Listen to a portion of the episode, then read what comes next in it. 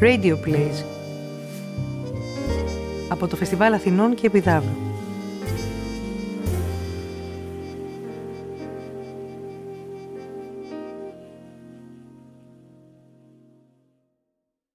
Φίλιππος Φιλίππου.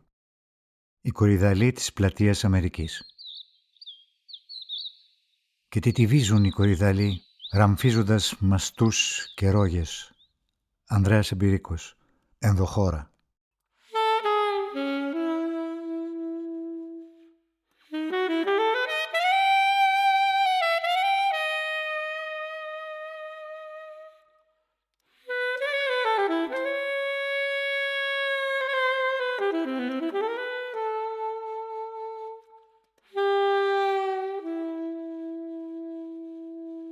Σάββατο.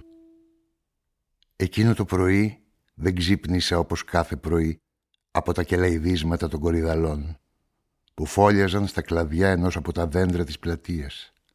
Με ξύπνησαν ήχοι και θόρυβοι από αυτοκίνητα. Η κίνηση στη Μυθύμνης και στην Πατησίων ήταν μεγάλη, μεγαλύτερη από τη συνηθισμένη. Ένστολοι αστυνομικοί, περιπολικά, κάμερες και τηλεοπτικά συνεργεία μου έδωσαν την εντύπωση πως γύριζαν σκηνές για σύριαλ. Ωστόσο δεν επρόκειτο για ταινία. Ένα ασθενοφόρο που η σιρήνα του ούρλιαζε με ανησύχησε. Θα μπορούσε να είναι και αυτό στοιχείο της πιθανής ταινίας, μα δεν ήταν. Σταμάτησε ακριβώς έξω από την είσοδο της πολυκατοικίας και από μέσα βγήκαν δύο τραυματιοφορείς με φορείο.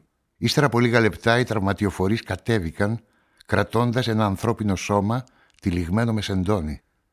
Το τοποθέτησαν στο ασθενοφόρο, ξαναμπήκαν στην πολυκατοικία και ξανακατέβηκαν με δεύτερο σώμα. Το ασθενοφόρο έφυγε και ο κόσμος διασκορπίστηκε. Μη ξέροντας τι συνέβη, βγήκα στο διάδρομο. Όμως δεν χρειάστηκε να πάρω το ασανσέρ. Η μία νεκρή ήταν η Μάρθα. Η Μάρθα Λύρα η ένικος του μικρού διαριού στο βάθος του διαδρόμου του τρίτου, του ορόφου όπου έμενα. Τη γνώριζα. Στην πολυκατοικία ήρθε πριν ένα χρόνο και εμένα με νίκιο. Έχει ένα μαγαζί στην οδό Σπάρτης και έκανε επιδιορθώσεις ενδυμάτων. Ήταν ανήπαντρη. Η άλλη γυναίκα ήταν η Βάσια Μανολάκου, φίλη και βοηθός της. Και εκείνη ανήπαντρη. Η διαχειρίστρια έδινε τις πρώτες πληροφορίες σε έναν αστυνομικό ο οποίος προσπαθούσε ταυτόχρονα να απομακρύνει τους υπόλοιπους ενίκους. Μην πλησιάζετε, παρακαλώ, μην πλησιάζετε. Στην πολυκατοικία έμεναν μόνο Έλληνες, κυρίως συνταξιούχοι του δημοσίου και υπάλληλοι εν ενεργεία. Στις διπλανές πολυκατοικίες υπήρχαν και ξένοι. Ουκρανοί, Ρουμάνοι, Μολδαβοί. Από τότε που ήρθαν στην γειτονιά, η ποιότητα της ζωής μας χειροτέρεψε. Ευτυχείς όσοι μπορούν να φύγουν, όσοι αγοράζουν σπίτι στα βόρεια προάστια ο αγανακτισμένος με τους αλλοδαπούς στρατηγός Μπάκος, η γεωργιανή οικιακή βοηθός του, η φοιτήτρια του διπλανού διαμερίσματος και η αφεντιά μου, βρεθήκαμε στο διάδρομο του ορόφου μας. Η πόρτα της Μάρθας ήταν ορθά ανοιχτή.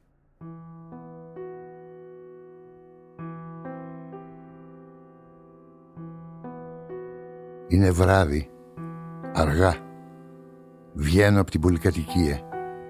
Κατευθύνομαι προς το γωνιακό ψητοπολείο. Η Μάρθα μπαίνει. Δεν ξέρω τίποτα για αυτήν.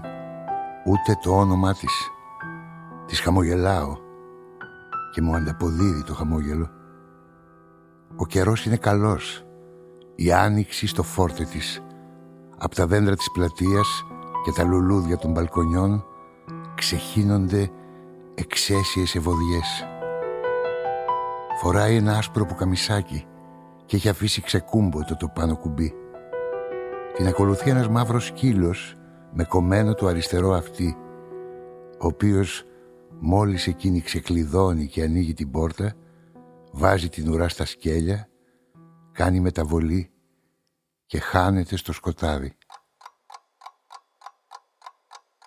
Κυριακή, μόνος στο σπίτι, χωρίς διάθεση για δουλειά χωρίς όρεξη για διάβασμα.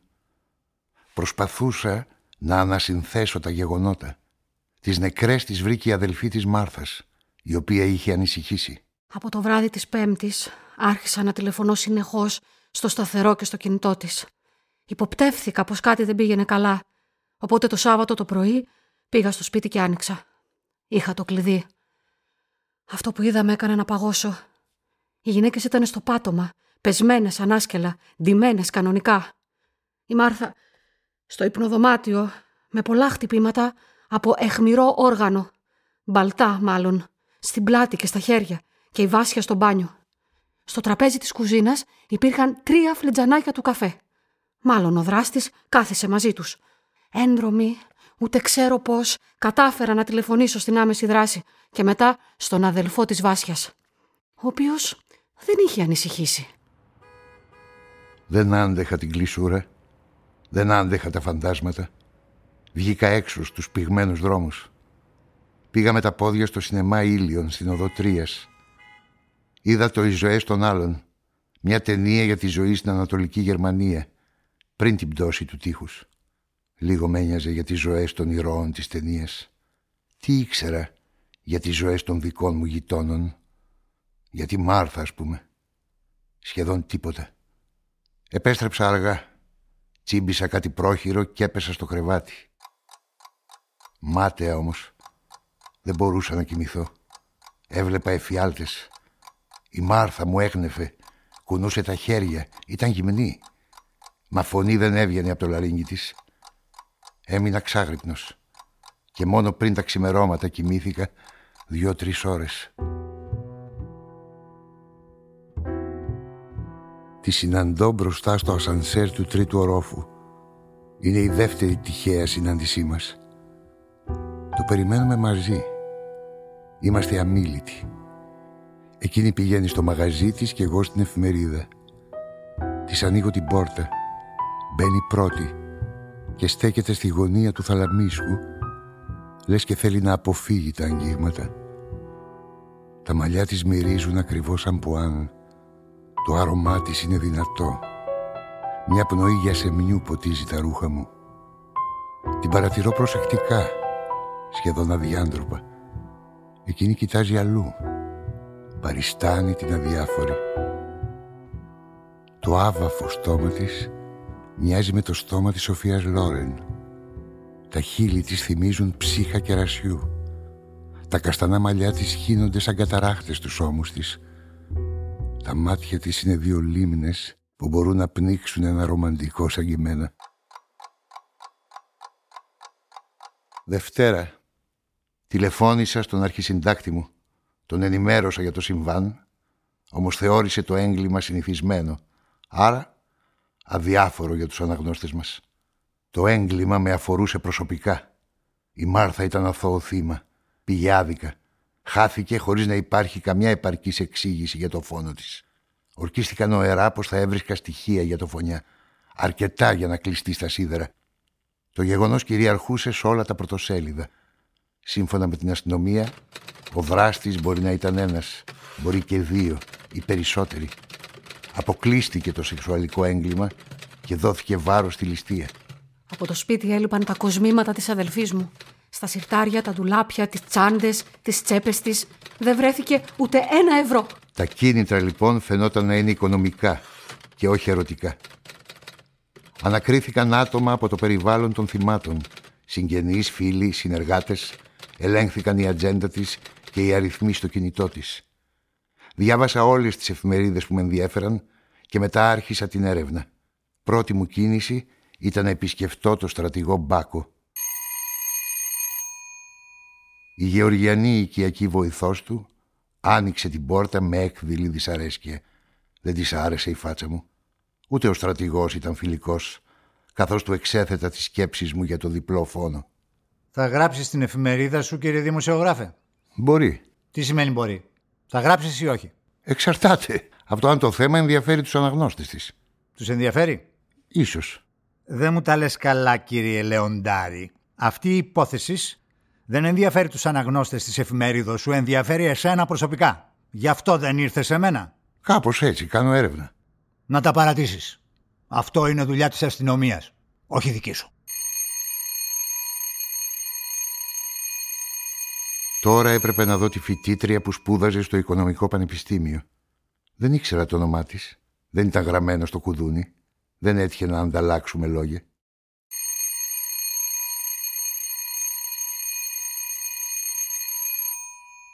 Χτύπησα και περίμενα. Ξαναχτύπησα. Προφανώς έλειπε. Ανέβηκα λοιπόν στον τέταρτο όροφο να μιλήσω με τη διαχειρίστρια. Αφού της εξήγησα πως δεν σκόπευα να υποκαταστήσω την αστυνομία στο έργο της, μομφή που μου προσέδωσε ο στρατηγός, της μίλησα με ειλικρίνεια. Θέλω να συμβάλλω στην έρευνα. Χαμογέλασε με σημασία, επειδή κι αυτή είχε υποψιαστεί πως με τη Μάρθα κάτι με συνέδεε, κάτι που δεν μπορούσε να το προσδιορίσει. Γνώριζε το Θανάση, το φίλο του θύματος. Είναι υδραυλικός. Το μαγαζί του είναι πιο κάτω στην οδό Σπάρτης. Με τη Μάρθα γνωρίστηκαν στη γειτονιά. Ήταν διαφορετικοί χαρακτήρες, δεν είχαν μέλλον. Γιατί; Την παρακολουθούσε, ζήλευε, έπαιζε στη λέσχη. Όταν γνώρισε εσάς, η Μάρθα ήταν στη φάση να τον χωρίσει. Ο Θανάσης αντιδρούσε άσχημα, ήταν βίαιος, τσακώνονταν συχνά, έπινε. Η ίδια άφηνε να εννοηθεί πως ήταν θέμα χρόνου να του δώσει τα παπούτσια στο χέρι.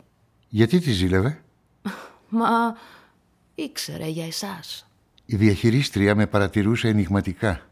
Ενδομήχως αναρωτιόταν αν η Μάρθα το έπαιζε σε δύο ταμπλό. Είχε το Θανάση, έτσι δεν είναι; Ήθελε να τον διώξει. Ξέρετε που μένει αυτός; Όχι, κάπου εδώ κοντά πάντως. Θα τον αναζητήσω στο μαγαζί του. Τζάμπα κόπος. Δεν θα τον βρείτε. Κάπου θα μπεκρουλιάζει. Μα δεν εργάζεται. Κάνει αρπαχτές. Ό,τι βγάζει τα ξοδεύει στα μπαρ.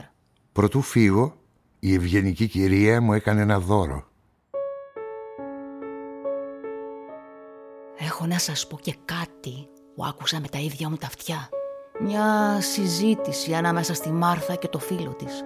Τους άκουσα από το φωταγωγό. Θανάση μη. Μην το κάνεις αυτό. Πάψε γάμο το κέρατό μου. Θανάση αλήθεια σου λέω. Δεν θέλω να ξέρω τίποτα. Ο άντρας ήταν εκνευρισμένος. Στην πολυκατοικία δεν έχουμε κανένα Θανάση. Εξάλλου η φωνή του άντρα έμοιαζε με τη φωνή του υδραυλικού.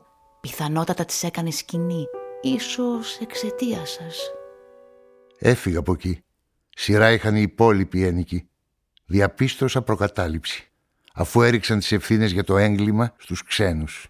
Αν θέλετε να ξέρετε, αγαπητέ κύριε, για μένα είναι ύποπτοι οι μαύροι που απλώνουν την κουβέρτα τους στην πλατεία και πουλάνε μπιχλιμπίδια, χτένες, αφρικάνικα αγαλματάκια, οι μάνες με τα μωρά στην παιδική χαρά, οι γριές τσιγκάνες που μασουλάνε ηλιόσπορους στα παγκάκια, οι μαυριδεροί ρακοσυλλέκτες με τα τρίκυκλα.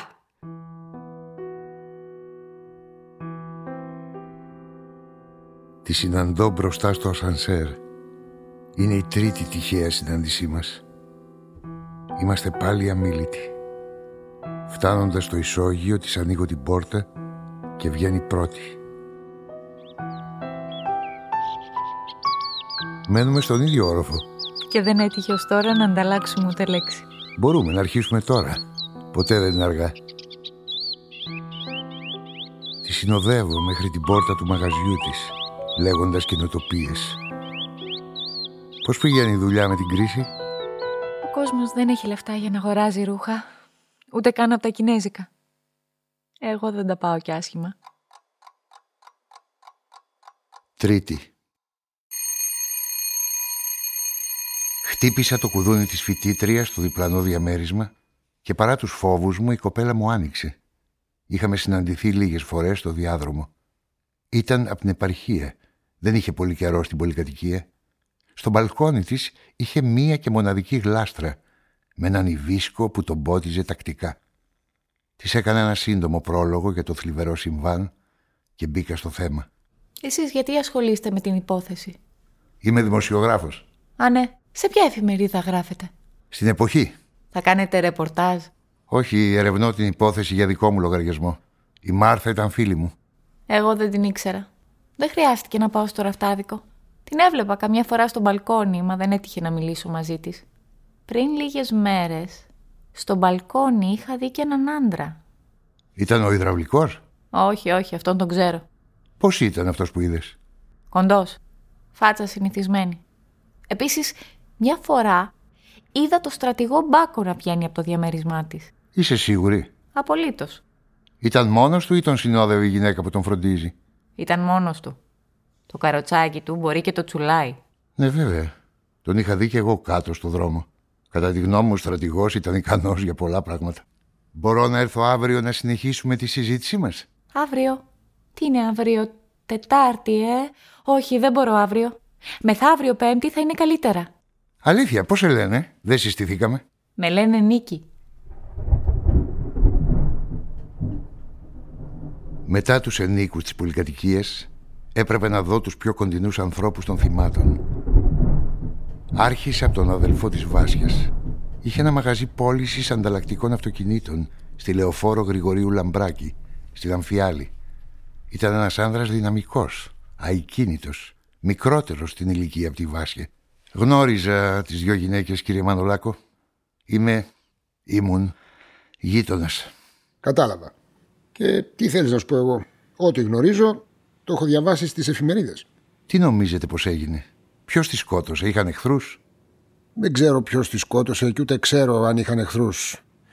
Την αδερφή μου πάντως την ήξερα καλά. Δεν πήρα χαμπάρι κάτι τέτοιο.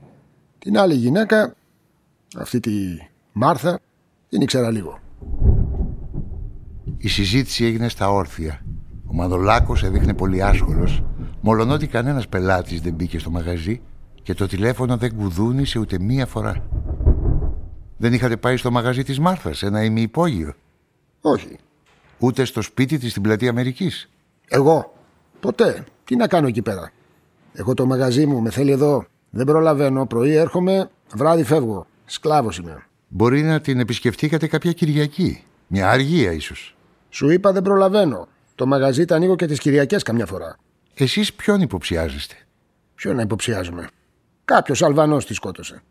Από πού βγάζετε αυτό το συμπέρασμα; Μα μπήκαν να κλέψουν. Γι' αυτό δεν έγινε το έγκλημα. Αποκλείεται να τη σκότωσε Έλληνας. Κάποιος με τον οποίο είχαν διαφορές. Τι να σου πω, φιλαράκο. Δεν πάει πουθενά το μυαλό μου. Με συγχωρείς τώρα, πρέπει να τακτοποιήσω αυτές τις κούτες στα ράφια. Άναψε κι άλλο τσιγάρο και με παράτησε σύξυλο. Έμεινα μόνος μου και ένιωσα αμήχανα. Κοίταζα κάτι έγχρωμες αφήσεις με ένστολου κυνηγού στου τοίχους. Δεν ήθελα όμως να φύγω χωρίς να το αποσπάσω μια σκέψη, μια υπόνοια για κάποιον. Αποστολή, εδώ είσαι; Τότε μπήκε στο μαγαζί ένας κοντός, με μπόλικο μαλλί. Φορούσε λαδί ρούχα κυνηγού και χαμογελούσε.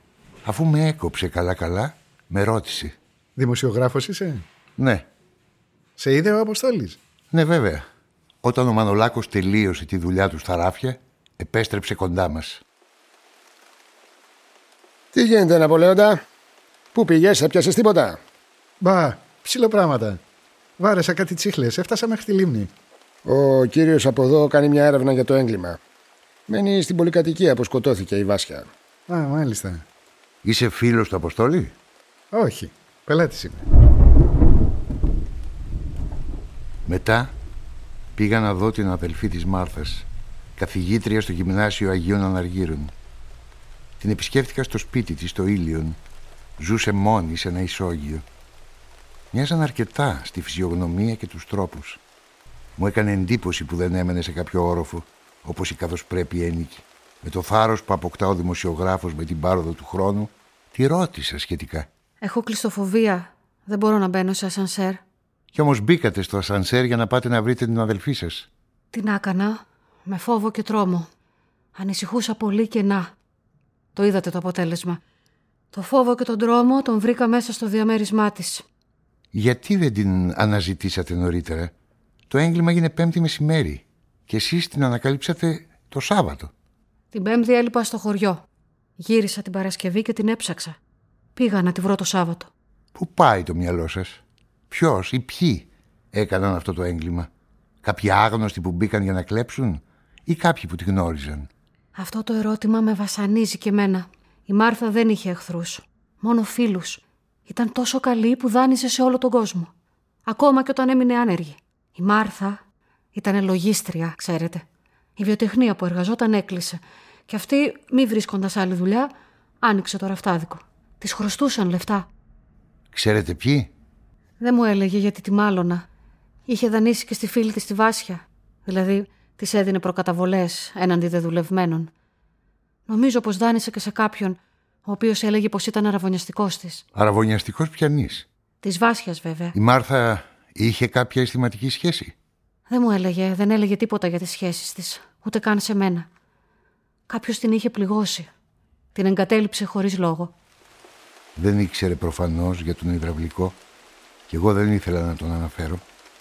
Θα μπορούσε να τη σκοτώσει κάποιος που της χρωστούσε χρήματα; Δεν νομίζω, δεν βγάζει νόημα. Ένας που της χρωστούσε θα μπορούσε να ελπίζει πως θα του ξανά δίνει χρήματα. Γιατί να τη σκοτώσει. Δηλαδή είχε αρκετά ώστε να δανείζει; Όχι, δεν είχε. Ήταν όμως ψυχούλα, πονόψυχη. Όμως δεν μπορείς να δανείζεις τον καθένα. Είχε και εκείνη ανάγκες. Ήθελε να αγοράσει δικό της σπίτι, να φύγει από το ενίκιο. Είχε ένα κτήμα στο χωριό, κληρονομιά από τον πατέρα μας, και ετοιμαζόταν να το πουλήσει. Είστε σίγουροι πως δεν το πούλησε; Μήπως το υποσχέθηκε σε κάποιον και εισέπραξε κάποια προκαταβολή; Δεν πρόλαβε να το πουλήσει. Το παζάρευε με τον υποψήφιο αγοραστή. Μήπως ξέρετε αυτό τον υποψήφιο αγοραστή; Ναι, είναι ο στρατηγός Μπάκος. Μένει στην πολυκατοικία. Νομίζω δίπλα από εσάς. Ένιωσα σαν να πέσε κεραμίδα στο κεφάλι μου. Οι εφημερίδες δεν έγραψαν τίποτα. Και ο ίδιος δεν μου το ανέφερε. Ο στρατηγός είναι χείρος. Το κτήμα το ήθελε για το γιο του.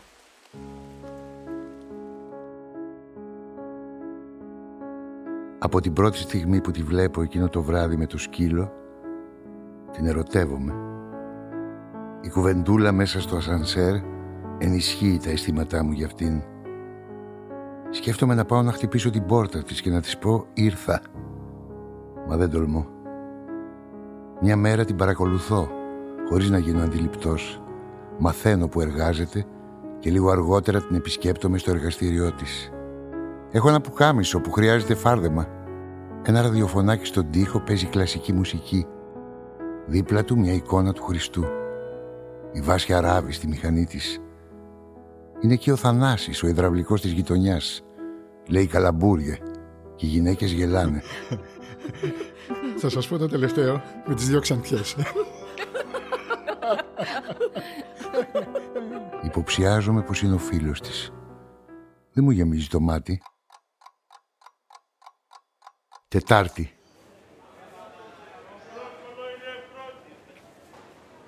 Έκανα τη συνηθισμένη μου βόλτα στη λαϊκή της οδού Φιλής. Την ώρα που περπατούσα ανάμεσα στους πάγκους, με τα είδη μαναβικής, κρατώντας μια μπλε σακούλα με πορτοκάλια, σπρώχνοντας και σπροχνόμενος, με πρόφτασε η διαχειρίστρια. Ξέχασα να σας πω κάτι. Σημαντικό. Εξαρτάται. Είναι κάτι που αφορά το στρατηγό και τη Μάρθα. Είχαν σχέσεις; Αυτό δεν το ξέρω. Ξέρω όμως πως την επισκεπτόταν συχνά. Τους έχω δει κι εγώ, δεν το βρίσκω περίεργο. Ε, δεν είναι. Τους άκουσα όμως από το φωταγωγό να συζητούν ή μάλλον να διαφωνούν. Τι λέγανε; Της έλεγε να διώξει τον υδραυλικό. Απορώ με ποιο δικαίωμα το έκανε αυτό. Τι νομίζετε πως συνέβαινε; Νομίζω πως ζήλευε. Την ήθελε για τον εαυτό του. Θα το ερευνήσω, σας ευχαριστώ. Σε μια γωνιά, σκημένη σε ένα πάγκο με ντομάτες, στεκόταν η φοιτήτρια, η γειτόνισά μου. Τον βρήκατε το δολοφόνο; Τον ψάχνω. Δεν πάτε να ρωτήσετε αυτό τον Αφρικανό μάγο στην οδό Κύπρου; Εδώ παρακάτω είναι.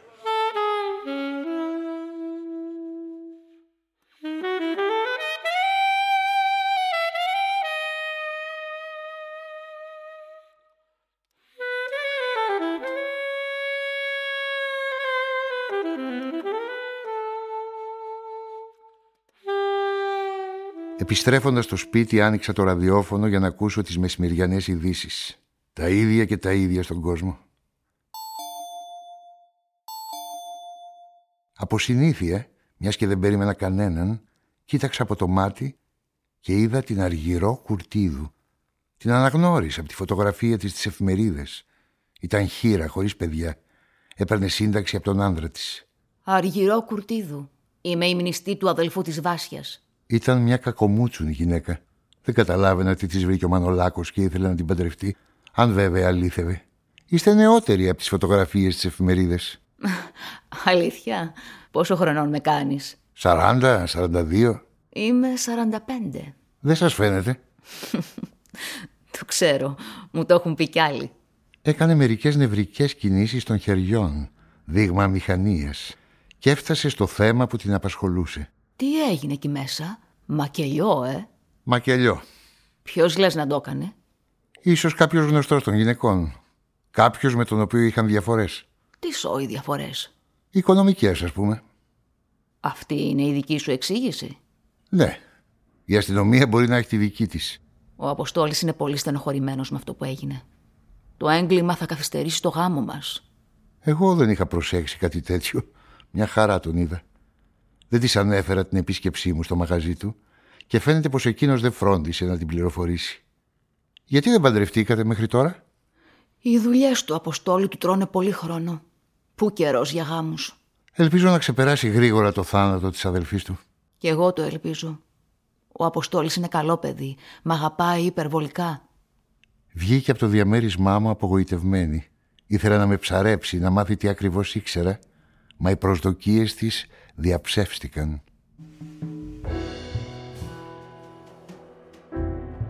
Επιτέλους, δέχεται να βγούμε. Για λίγο όμως. Εντάξει, για λίγο. Δεν πρόκειται να σε φάω. Βρισκόμαστε στο ζαχαροπλαστείο Χαρά, τέρμα πατησίων, που έχει νόστιμα γλυκά. Και συζητάμε. Είναι γυναίκα με καλλιτεχνικά ενδιαφέροντα. Λατρεύω τον Μπετόβεν. Γενικά την κλασική μουσική. Μου αρέσει το θέατρο. Πηγαίνω στο Ηρώδιο, την Επίδαυρο, διαβάζω. Μου αρέσει ο Κούντερα. Θαυμάζω πολύ τον Μανώλη Αναγνωστάκη. Πάνω στην κουβέντα της αγγίζω το χέρι. Το τραβάει χωρίς να πει λέξη. Είμαι θρησκευόμενη, αλλά όχι φανατική. Δεν συμπαθώ τους θρησκόληπτους, κυρίως όσους εμπορεύονται τη θρησκεία, τα ιερά και τα όσια των πιστών. Είμαι υπέρ της πνευματικότητας της πίστης. Πιστεύω σε μια ανώτερη δύναμη, σε ένα ανώτερο όν, όχι σε κάποιο συγκεκριμένο Θεό, στο Χριστό, τον Μωάμεθ ή τον Βούδα. Και η εικόνα του Χριστού που έχεις στο μαγαζί σου; Είναι οικογενειακό κοιμήλιο. Μου την άφησε η μητέρα μου. Δεν μπορώ να την αποχωριστώ. Πέμπτη. Το απόγευμα δέχτηκα ένα τηλεφώνημα από την ασφάλεια. Με κάλεσαν για μια συζήτηση σχετική με το έγκλημα. Αρχικά θεώρησα πως η κλίση οφειλόταν στη γυτνίασή μου με τη Μάρθα. Έκανα λάθος. Ήταν δύο αστυνομικοί. Το κλασικό δίδυμο, καλός, κακός. Που με στρίμωξαν σε ένα ανήλιαγο γραφείο με ελάχιστα έπιπλα. Δεν ήταν συζήτηση, αλλά ανάκριση.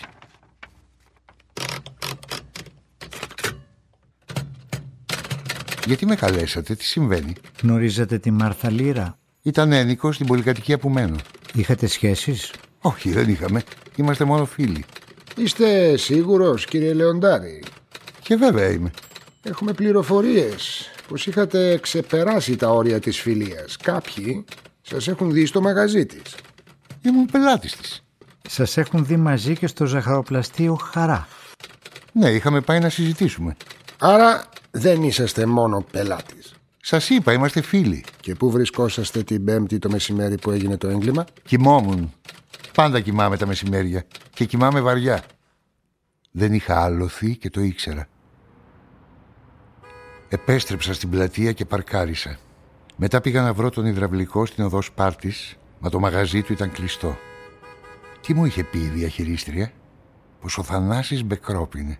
Τον αναζήτησα λοιπόν σε ύποπτα μπαρ. Τον βρήκα σε ένα μαγαζί με κόκκινο ημίφος σε μια πάροδο της Αχαρνών. Ένα κασετόφωνο έπαιζε αισθησιακή χορευτική μουσική. Ο υδραυλικός χόρευε με μια χοντρή, με βαμμένα μάτια και χείλη. Αυτό το θεώρησα ύποπτο. Σκέφτηκα πως δεν νοιαζόταν για την απώλεια της Μάρθας. Ωστόσο, ο θάνατος δεν είναι μια διαρκής θλίψη, ένα συνεχές πένθος. Αυτό δεν γίνεται. Όμως, τη σκότωσε αυτός ή μήπως όχι. Μια μπύρα, παρακαλώ. Ο Θανάσης επέστρεψε στον πάγκο και πήρε το ποτήρι του. Τον πλησίασα και χωρίς καν να του μιλήσω, τον είδα να οπισθοχωρεί ευνηδιασμένος. Σε ψάχνω, ξέρεις. Συμβαίνει τίποτα; Ήταν φοβισμένος. Καμία σχέση με τον άντρα που έλεγε καλαμπούρια στις γυναίκες στο ημιυπόγειο και εκείνες γελούσαν. Με κάλεσαν στην αστυνομία για τη δολοφονία της Μάρθας. Και εμένα. Εμένα με κάλεσαν επειδή με κάρφωσες εσύ. Ποιος το είπε; Τι σημασία έχει, με κάρφωσες ή όχι. Με πίεσαν. Για ποιο λόγο τους μίλησες για μένα; Τον είδα σκεπτικό, προβληματιζόταν. Μπορεί να ένιωθε ενοχές. Επειδή τη γυρόφερνες. Δεν τη γυρόφερνες. Όποιος γυροφέρνει μια γυναίκα δεν σημαίνει ότι τη σκοτώνει κιόλας. Εσύ όμως είχες λόγο να το κάνεις. Ήθελε να σε αφήσει. Δεν τη σκότωσα εγώ. Και οι σκηνές που τις έκανες, οι γείτονες έχουν δει να τη χτυπάς. Ποτέ δεν τη χτύπησα. Εντάξει, καμιά φορά της αγρίευα. ε. Τη ζητούσα εξηγήσεις. Σας είχα δει μαζί στο ζαχαροπλαστείο και ζήλεψα. Η Μάρθα σε φοβόταν. Γι' αυτό δεν τολμούσε να διακόψει. Αν δεν το έκανες εσύ, τότε ποιος; Δεν έχω ιδέα. Την Πέμπτη που τη σκότωσαν, που ήσουν; Σε κάποιο σπίτι στην Κυψέλη με καλέσανε για μια βλάβη. Το έχω καταθέσει στην αστυνομία. Είχα δουλειά στην Αγία Ζώνης. Έχει πέσει το σκοτάδι. Είναι η ώρα που κλείνει το μαγαζί. Έχω πλησιάσει το ημιυπόγειο. Σκέφτομαι πως ίσως θέλει να περπατήσουμε μαζί.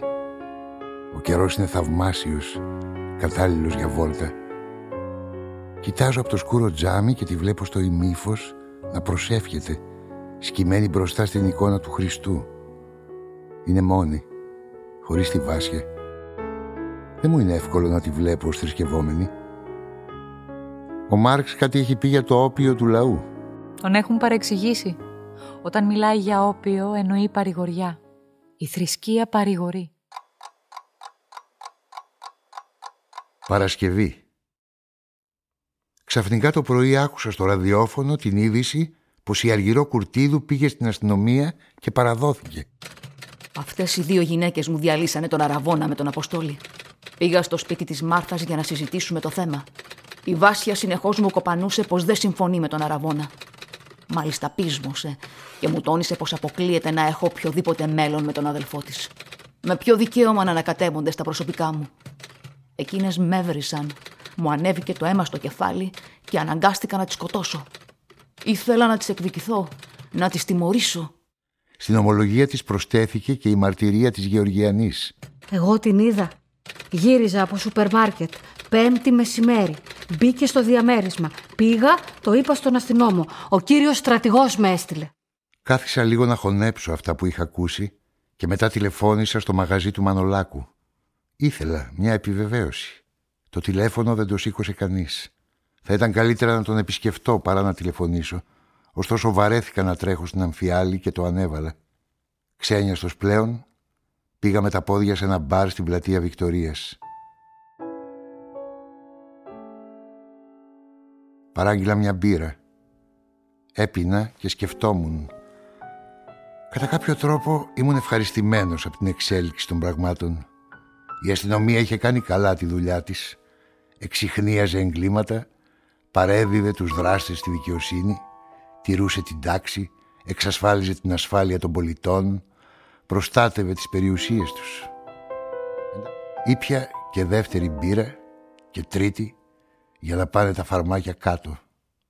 Αργότερα, καθώς επέστρεφα, τη στιγμή που πλησίαζα αμέριμνο στην πολυκατοικία, δέχτηκα την επίθεση ενός αγνώστου με κράνος. Κρατούσε κάτι βαρύ, μεταλλικό. Με χτύπησε στον νόμο. Το κεφάλι μου γλίτωσε. Πόνεσα. Έπεσα στο πεζοδρόμιο. Σχεδόν τυφλώθηκα. Το αίμα έτρεχε στην πλάτη μου. Μέσα στην παραζάλη μου είδα τον άγνωστο να ετοιμάζεται να μου δώσει κι άλλο χτύπημα.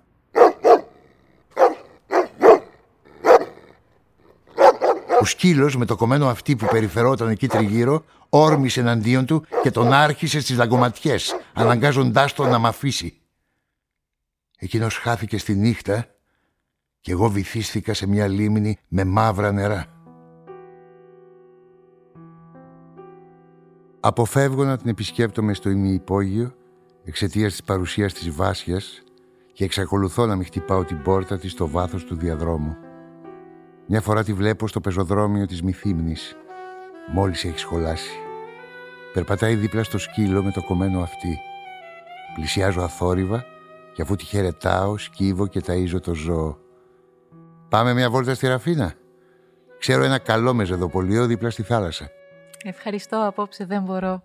Είμαι κουρασμένη. Ένας μήνας μετά, όταν ξύπνησα, Όταν συνήλθα καλύτερα, διαπίστωσα πως βρισκόμουν στην εντατική του Ευαγγελισμού.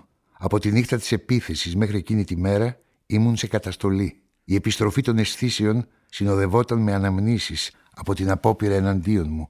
Ο άντρας που με χτύπησε με παρακολουθούσε ή με περίμενε να επιστρέψω. Ποιος ήταν ο λόγος της επίθεσης; Το έκανε για να πάψω να ασχολούμαι με την υπόθεση; Και γιατί δεν έβγαλε μιλιά καθώς με χτυπούσε; Το μυαλό μου πήγε στο Θανάση. Ένα συνεφιασμένο βράδυ βγαίνω από νωρίς στο μπαλκόνι για να τη δω να μπαίνει στην πολυκατοικία. Πιάνει βροχή και ανησυχώ μη γίνει μουσκεμα. Τη βλέπω να μπαίνει κρατώντας την ομπρέλα της. Μετράω νοερά τα βήματά της καθώς τη φαντάζομαι να ανοίγει την εξώπορτα, να βαδίζει στο χολ, να πατάει το κουμπί του ασανσέρ, να μπαίνει μέσα και να βγαίνει στον τρίτο όροφο. Πράγματι, ακούω τον ήχο του ασανσέρ, την πόρτα του να ανοίγει και να κλείνει, τον ήχο της πόρτας της καθώς την ξεκλειδώνει. Σκέφτομαι, τι θα κάνει μετά. Θα κρεμάσει την τσάντα της κάπου, θα βγάλει τα παπούτσια, μετά τις κάλτσες και τα εσώρουχα, θα μπει στο μπάνιο να κάνει ντους, μετά θα ξαπλώσεις στον καναπέ.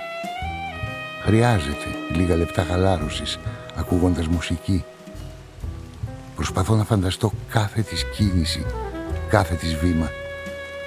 Θα ακούσει άραγε τρίτο πρόγραμμα ή θα βάλει κανένα δίσκο στο CD player. Βγαίνω στο διάδρομο και πλησιάζω στην πόρτα της. Στείνω αυτή. Ένας μήνας και τρεις μέρες μετά. Λίγες μέρες αργότερα οι γιατροί μου είπαν πως ήμουν καλά. Μπορούσα να γυρίσω σπίτι μου. Αφού άνοιξα τα email μου για να δω τα μηνύματα, βγήκα στο μπαλκόνι. Η πλατεία όπως πάντα έσφιζε από κίνηση. Ούτε ίχνος όμως από τους κορυδαλούς. Κάποια στιγμή βγήκε η φοιτήτρια για να ποτίσει τον ιβίσκο της. Καλημέρα και εσύ Δερένιος. Καλημέρα και ευχαριστώ. Έκανες καταγγελία στην αστυνομία; Για ποιο λόγο; Ήμουν εδώ εκείνο το βράδυ. Είδα αυτόν που σε χτύπησε. Τον αναγνώρισες; Όχι. Φορούσε κράνος. Ένας κοντός ήταν αδύνατος. Όταν σ' άφησε, περπάτησε μερικά μέτρα μέχρι το ταχυδρομείο, ανέβηκε σε μια μηχανή και εξαφανίστηκε. Δεν ήταν λοιπόν ο Θανάσης. Τότε ποιος ήταν; Κοντός ήταν ο Ναπολέον. Ο τύπος με τον πόλικο μαλλί και το χαμόγελο που συνάντησα στο μαγαζί του Αποστόλη Μανολάκου. Γιατί όμως να με χτυπήσει; Έχεις δουλειά σήμερα, θα πας στο πανεπιστήμιο; Είμαι ελεύθερη, τι θέλεις; Να το παίξεις ρεπόρτερ. Ή detective, το ίδιο είναι. Πάμε για μια αναγνώριση. και το ρωτάς. Ψοφάω για τα βαντούρι. Ήταν το κατάλληλο πρόσωπο για να με συνοδέψει μέχρι την Αμφιάλη.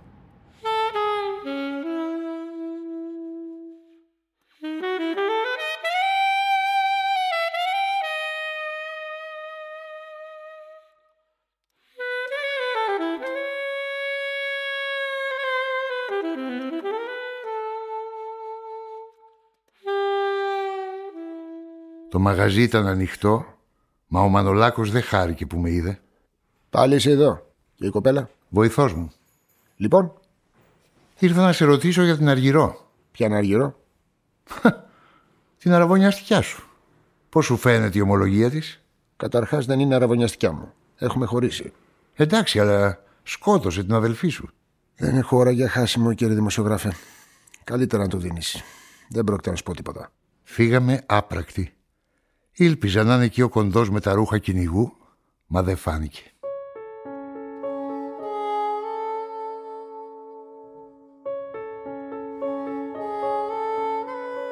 Τι σκέφτομαι μέρα νύχτα. Μια φορά που έχω ταραγμένο ύπνο, καθώς τριφογυρίζω στο κρεβάτι, εμφανίζεται στο όνειρό μου. Είναι ξαπλωμένη σε μια παραλία, με ένα μαχαίρι μπηγμένο στην καρδιά της. Φοράει μια πλεκτή άσπρη ζακέτα. Ένα πουλί έχει φωλιάσει στα μαλλιά της. Απ' την πληγή τρέχει αίμα. που βάφει κόκκινη τη ζακέτα και την άμμο. Από τα μάτια της αναβλύζουν δάκρυα, τόσο καυτά που βγάζουν υδρατμούς. Ξυπνάω και μετά περνάω από το ημιυπόγειο να δω αν είναι καλά. Πρωινός. Σε είδα στον ύπνο μου απόψε. Ένας μήνας και τέσσερις μέρες μετά. Ξαφνιάστηκα με το βραδινό δελτίο ειδήσεων. Ανακαλύφθηκε θαμένο στο δίλεση το σώμα ενός άντρα. Τον βρήκε εκπαιδευμένος σκύλος της αστυνομίας. Ονομάζεται Ναπολέον Σπανός. Κάπου κοντά βρέθηκε θαμένη και μια βαλίτσα με όπλα. Ο Σπανός ανήκε στη συμμορία που έφερνε όπλα από τη Ρωσία. Ήταν σεσημασμένος και καταγινόταν με την πλαστογράφηση διπλωμάτων οδήγησης και διαβατηρίων αλλοδαπών.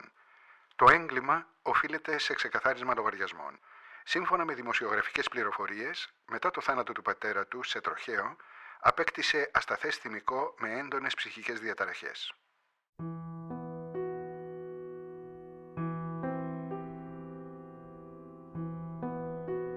Την ημέρα η σκέψη της με βασανίζει.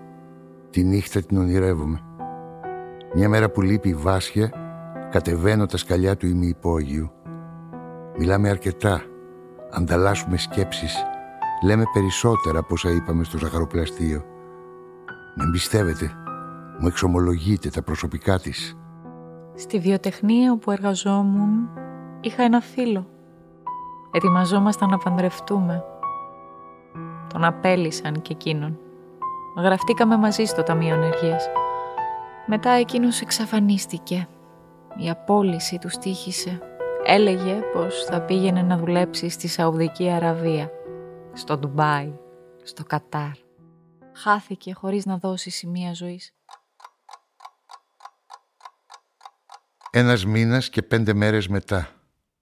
Ήμουν μπερδεμένος. Η Αργυρό Κουρτίδου ήταν προφυλακισμένη, μα δεν μπορούσα να το δεχτώ. Κάποιο λάθος είχε γίνει. Μια γυναίκα δεν μπορούσε να σκοτώσει με μπαλτά και μάλιστα μια άλλη γυναίκα. Πολύ περισσότερο δύο γυναίκες. Κάτι άλλο συνέβαινε. Κάτι που δεν ήμουν σε θέση να προσδιορίσω. Σκέφτηκα τον Απολέοντας Σπανό, που η φάτσα του φιγουράριζε στις εφημερίδες. Τι είχαν γράψει.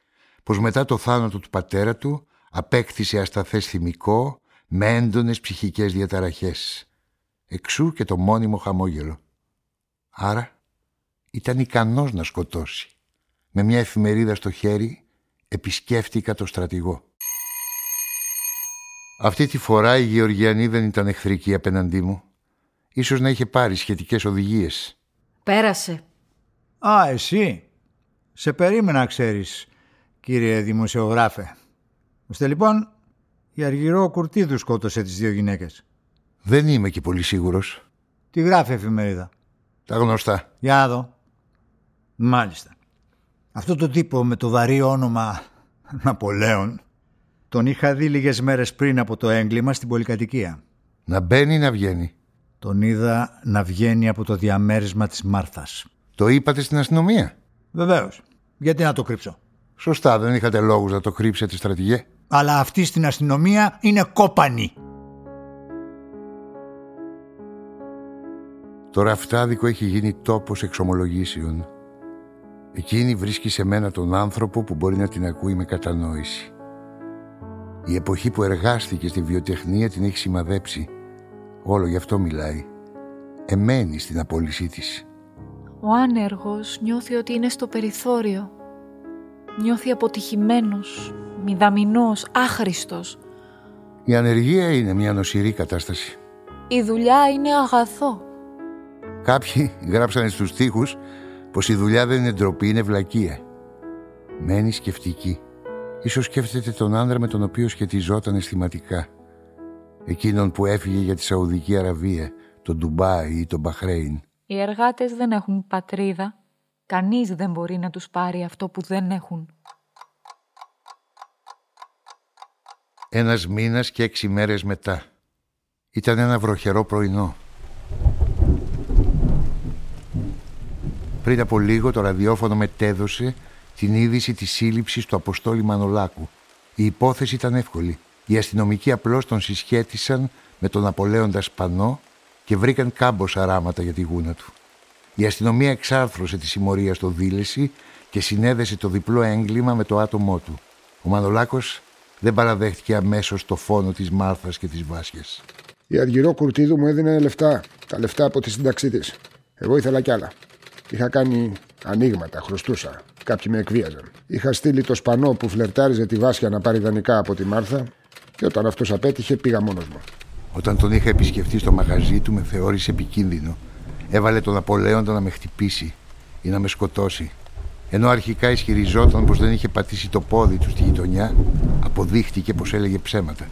Αυτό σκότωσε και το σπανό για να μην τον καταδώσει, αφού ήξερε για το έγκλημά του.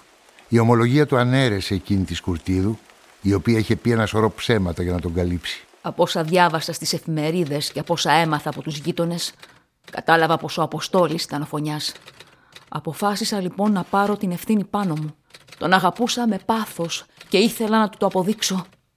Είχα επισκεφτεί τη Μάρθα την Πέμπτη το μεσημέρι. Χτύπησε το κουδούνι της. Ο Αποστόλης ήταν εκεί. Τι θες εσύ εδώ; Σε παρακολούθησα με τα μάξι μου. Έρχεσαι ακόμα και τη βλέπεις, ε; Έρχεσαι και την πηδάς, ε. Ο Μανολάκος ήταν λοιπόν ο μυστηριώδης αραβωνιαστικός που εξαφανίστηκε και δεν ήθελε να μιλάει για αυτόν η Μάρθα. Η ανεργία τον έκανε εριστικό. Τα έβαζε μαζί της.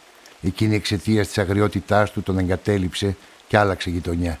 Εκείνος έμπλεξε με μαφιόζους, ασχολήθηκε με βρώμικες δουλειές. Νίκιασε το μαγαζί στην Αμφιάλη. Κάλυψη για τις παράνομες δραστηριότητές του. Ήξερα την ιστορία τους. Ζήλευα. Ήθελα να τους πιάσω στα πράσα.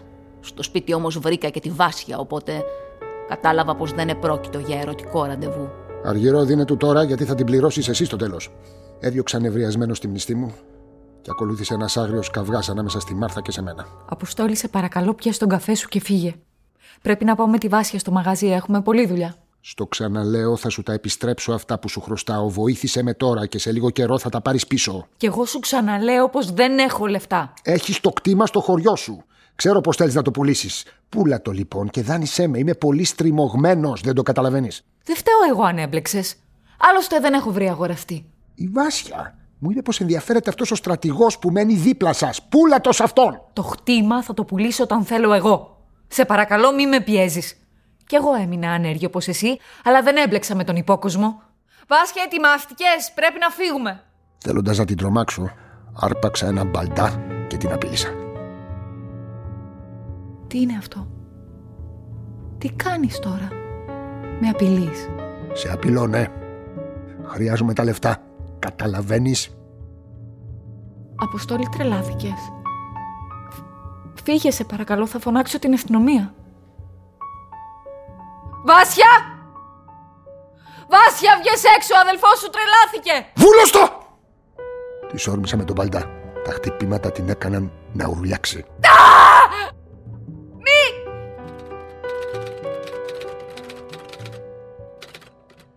Η Βάσια ήταν στο μπάνιο. Άκουσε τις φωνές της. Έτρεξε να τη σώσει, δεν πρόλαβε. Την έσπρωξα δυνατά, μπορεί και να τη χαστούκισα κιόλας. Έπεσε ανάσκελα και χτύπησε στο κεφάλι. Όταν λοιπόν έμαθα για το έγκλημα, κατάλαβα πως το έκανε αυτός. Παρόλο που με απέφευγε, που με περιφρονούσε, θα έδινε και τη ζωή μου για χάρη του. Αργά το βράδυ κατά τις 12 άκουσα στο ραδιόφωνο πως ο Αποστόλης Μανολάκος δραπέτευσε από το τμήμα. Η αστυνομία σύμφωνα με την είδηση εξαπέλυσε ανθρωποκυνηγητό για την ανακάλυψή του. Φοβόμουν πως ο δολοφόνος των δύο γυναικών και του Σπανού θα παρέμενε ασύλληπτος επί μακρόν. Το διαισθανόμουν.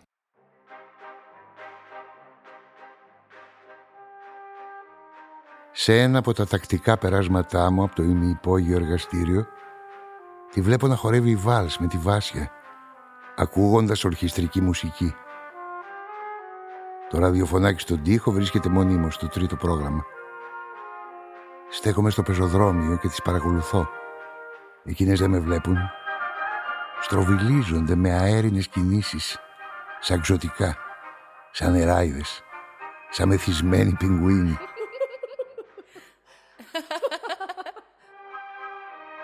Δηλώνω την παρουσία μου όταν τελειώνουν το χορό τους. Η Βάσια φεύγει και μας αφήνει μόνος.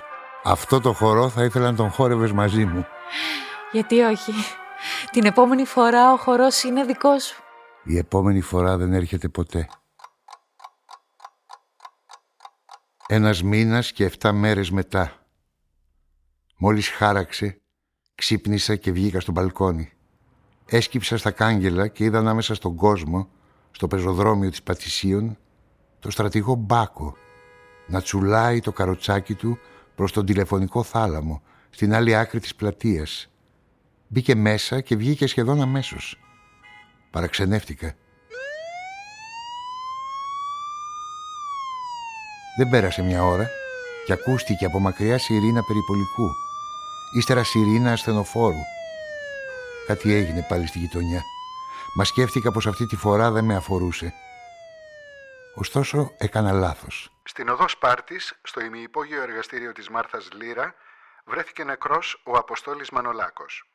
Εικάζεται πως ο Μανολάκος μετά την αποδρασή του πήγε να κρυφτεί εκεί επειδή τα γνωστά του στέκια παρακολουθούνταν. Πιθανόν κάποιος συνεργάτης του που γνώριζε το μαγαζί τον πυροβόλησε με δύο σφαίρες με πιστόλι που είχε σιγαστήρα. Τον πυροβόλησε στην καρδιά και στο κεφάλι με ακρίβεια. Έπεσα στο κρεβάτι. Κοιμήθηκα βαθιά, χωρίς εφιάλτες. Επειδή είχε αποδοθεί δικαιοσύνη. Επειδή η υπόθεση έκλεισε οριστικά και αμετάκλητα. Ωστόσο, είδα ένα όνειρο. Είδα τη Μάρθα, τη γυναίκα με τις λάθος επιλογές συντρόφου. Ήταν γυμνή, πάνω σε πουφουλένιο πάπλωμα, χωρίς κρεβάτι. Σε μια ακρογιαλιά δίπλα σε φύκια, τα στήθη της λευκά. Ένα πουλί σε θάμνο και λαϊδούσε για χάρη της. Το φεγγάρι χρήσιζε, τα καστανά της μαλλιά απλώνονταν στην άμμο. Τα μάτια της κλειστά. Τα άνοιξε και μου χαμογέλασε. Ετοιμάστηκα να καθίσω μπροστά στον υπολογιστή και να κάνω μια σύντομη περίληψη της υπόθεσης. Δεν θα έστελνα όμως το κείμενο στην εφημερίδα. Ο αρχισυντάκτης μου δεν είχε εκδηλώσει κανένα ενδιαφέρον. Μέχρι να αρχίσω είπα να χαλαρώσω και βγήκα στο μπαλκόνι. Κάποια στιγμή ο στρατηγός εμφανίστηκε στο μπαλκόνι του με το καροτσάκι. Καλημέρα κύριε δημοσιογράφε.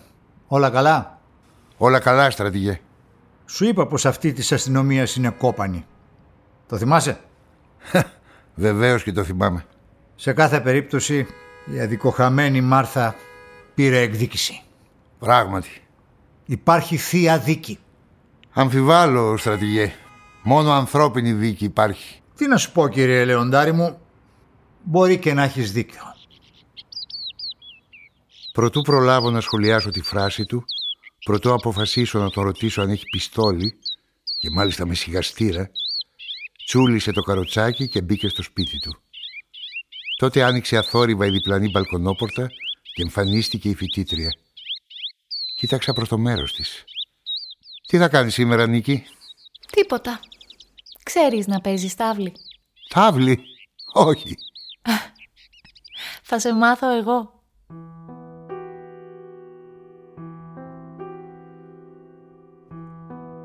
Η λύθη ενίοτε είναι κατάρα, αλλά εξακολουθεί να παραμένει ευλογία. Τι να κάνουμε; Η ζωή συνεχιζόταν. Οι πεθαμένοι με τους πεθαμένους και οι ζωντανοί με τους ζωντανούς. Είναι νομοτέλεια. Κοίταξα τη γλάστρα και εντυπωσιάστηκα. Ο Ιβίσκος είχε βγάλει ένα κατακόκκινο άνθος. Κόκκινο σαν αίμα. Το σημαντικότερο ήταν που το φουντωτό δέντρο είχε πετάξει κλαδιά και πάνω στα κλαδιά τιτίβιζαν κάτι φτερωτοί μουσαφίριδες με κόκκινο λοφείο. Οι κορυδαλοί της πλατείας Αμερικής είχαν ξαναγυρίσει. Φίλιππος Φιλίππου Η κορυδαλή της πλατείας Αμερικής Σκηνοθεσία Δημήτρης Καταληφός Μουσική σύνθεση Δημήτρης Τσάκας Ακούστηκαν οι ηθοποιοί Δημήτρης Καταληφός ως δημοσιογράφος Λεοντάρης. Στέλλα Κρούσκα ως διαχειρίστρια και αργυρό κουρτίδου. Δημήτρης Ήμελος ως αστυνομικός και Αποστόλης Μανολάκος. Γιάννης Νταλιάνης ως στρατηγός Μπάκος και καλός αστυνομικός. Μαρία Καλιμάνη ως Αλεξάνδρα μια κυρία της πολυκατοικίας και γεωργιανή υπηρέτρια. Αλεξάνδρα Αιδίνη ως Μάρθα και φοιτήτρια. Γιάννης Τσορτέκης Ο Στανάσης, Ναπολέων Πανός και εκφωνητής ραδιοφώνου. Έπαιξαν η μουσική Δημήτρης Βερδίνογλου πιάνο, Κίμωνας Καρούτζος κοντραμπάσο, Παναγιώτης Κωστόπουλος drums και Δημήτρης Τσάκας σαξόφωνο. Ακούστηκε απόσπασμα από τη σονάτα του Σελινόφωτος του Μπετόβεν. Ακούστηκε ηχογραφημένο το κομμάτι Jazz Suite νούμερο 2 αριθμός 6 του Δημήτρη Σωστακόβιτς από την Russian State Symphony Orchestra σε διεύθυνση Δημήτρη Γιαμπλότσκι. Η ηχογράφηση έγινε στο στούντιο Αντάρτ. Ηχητικά εφέ Λεωνάρδος Ντούνης. Ηχολήπτης Νίκος Κόλιας. Radio Plays. Μια παραγωγή του Φεστιβάλ Αθηνών Επιδαύρου 2020.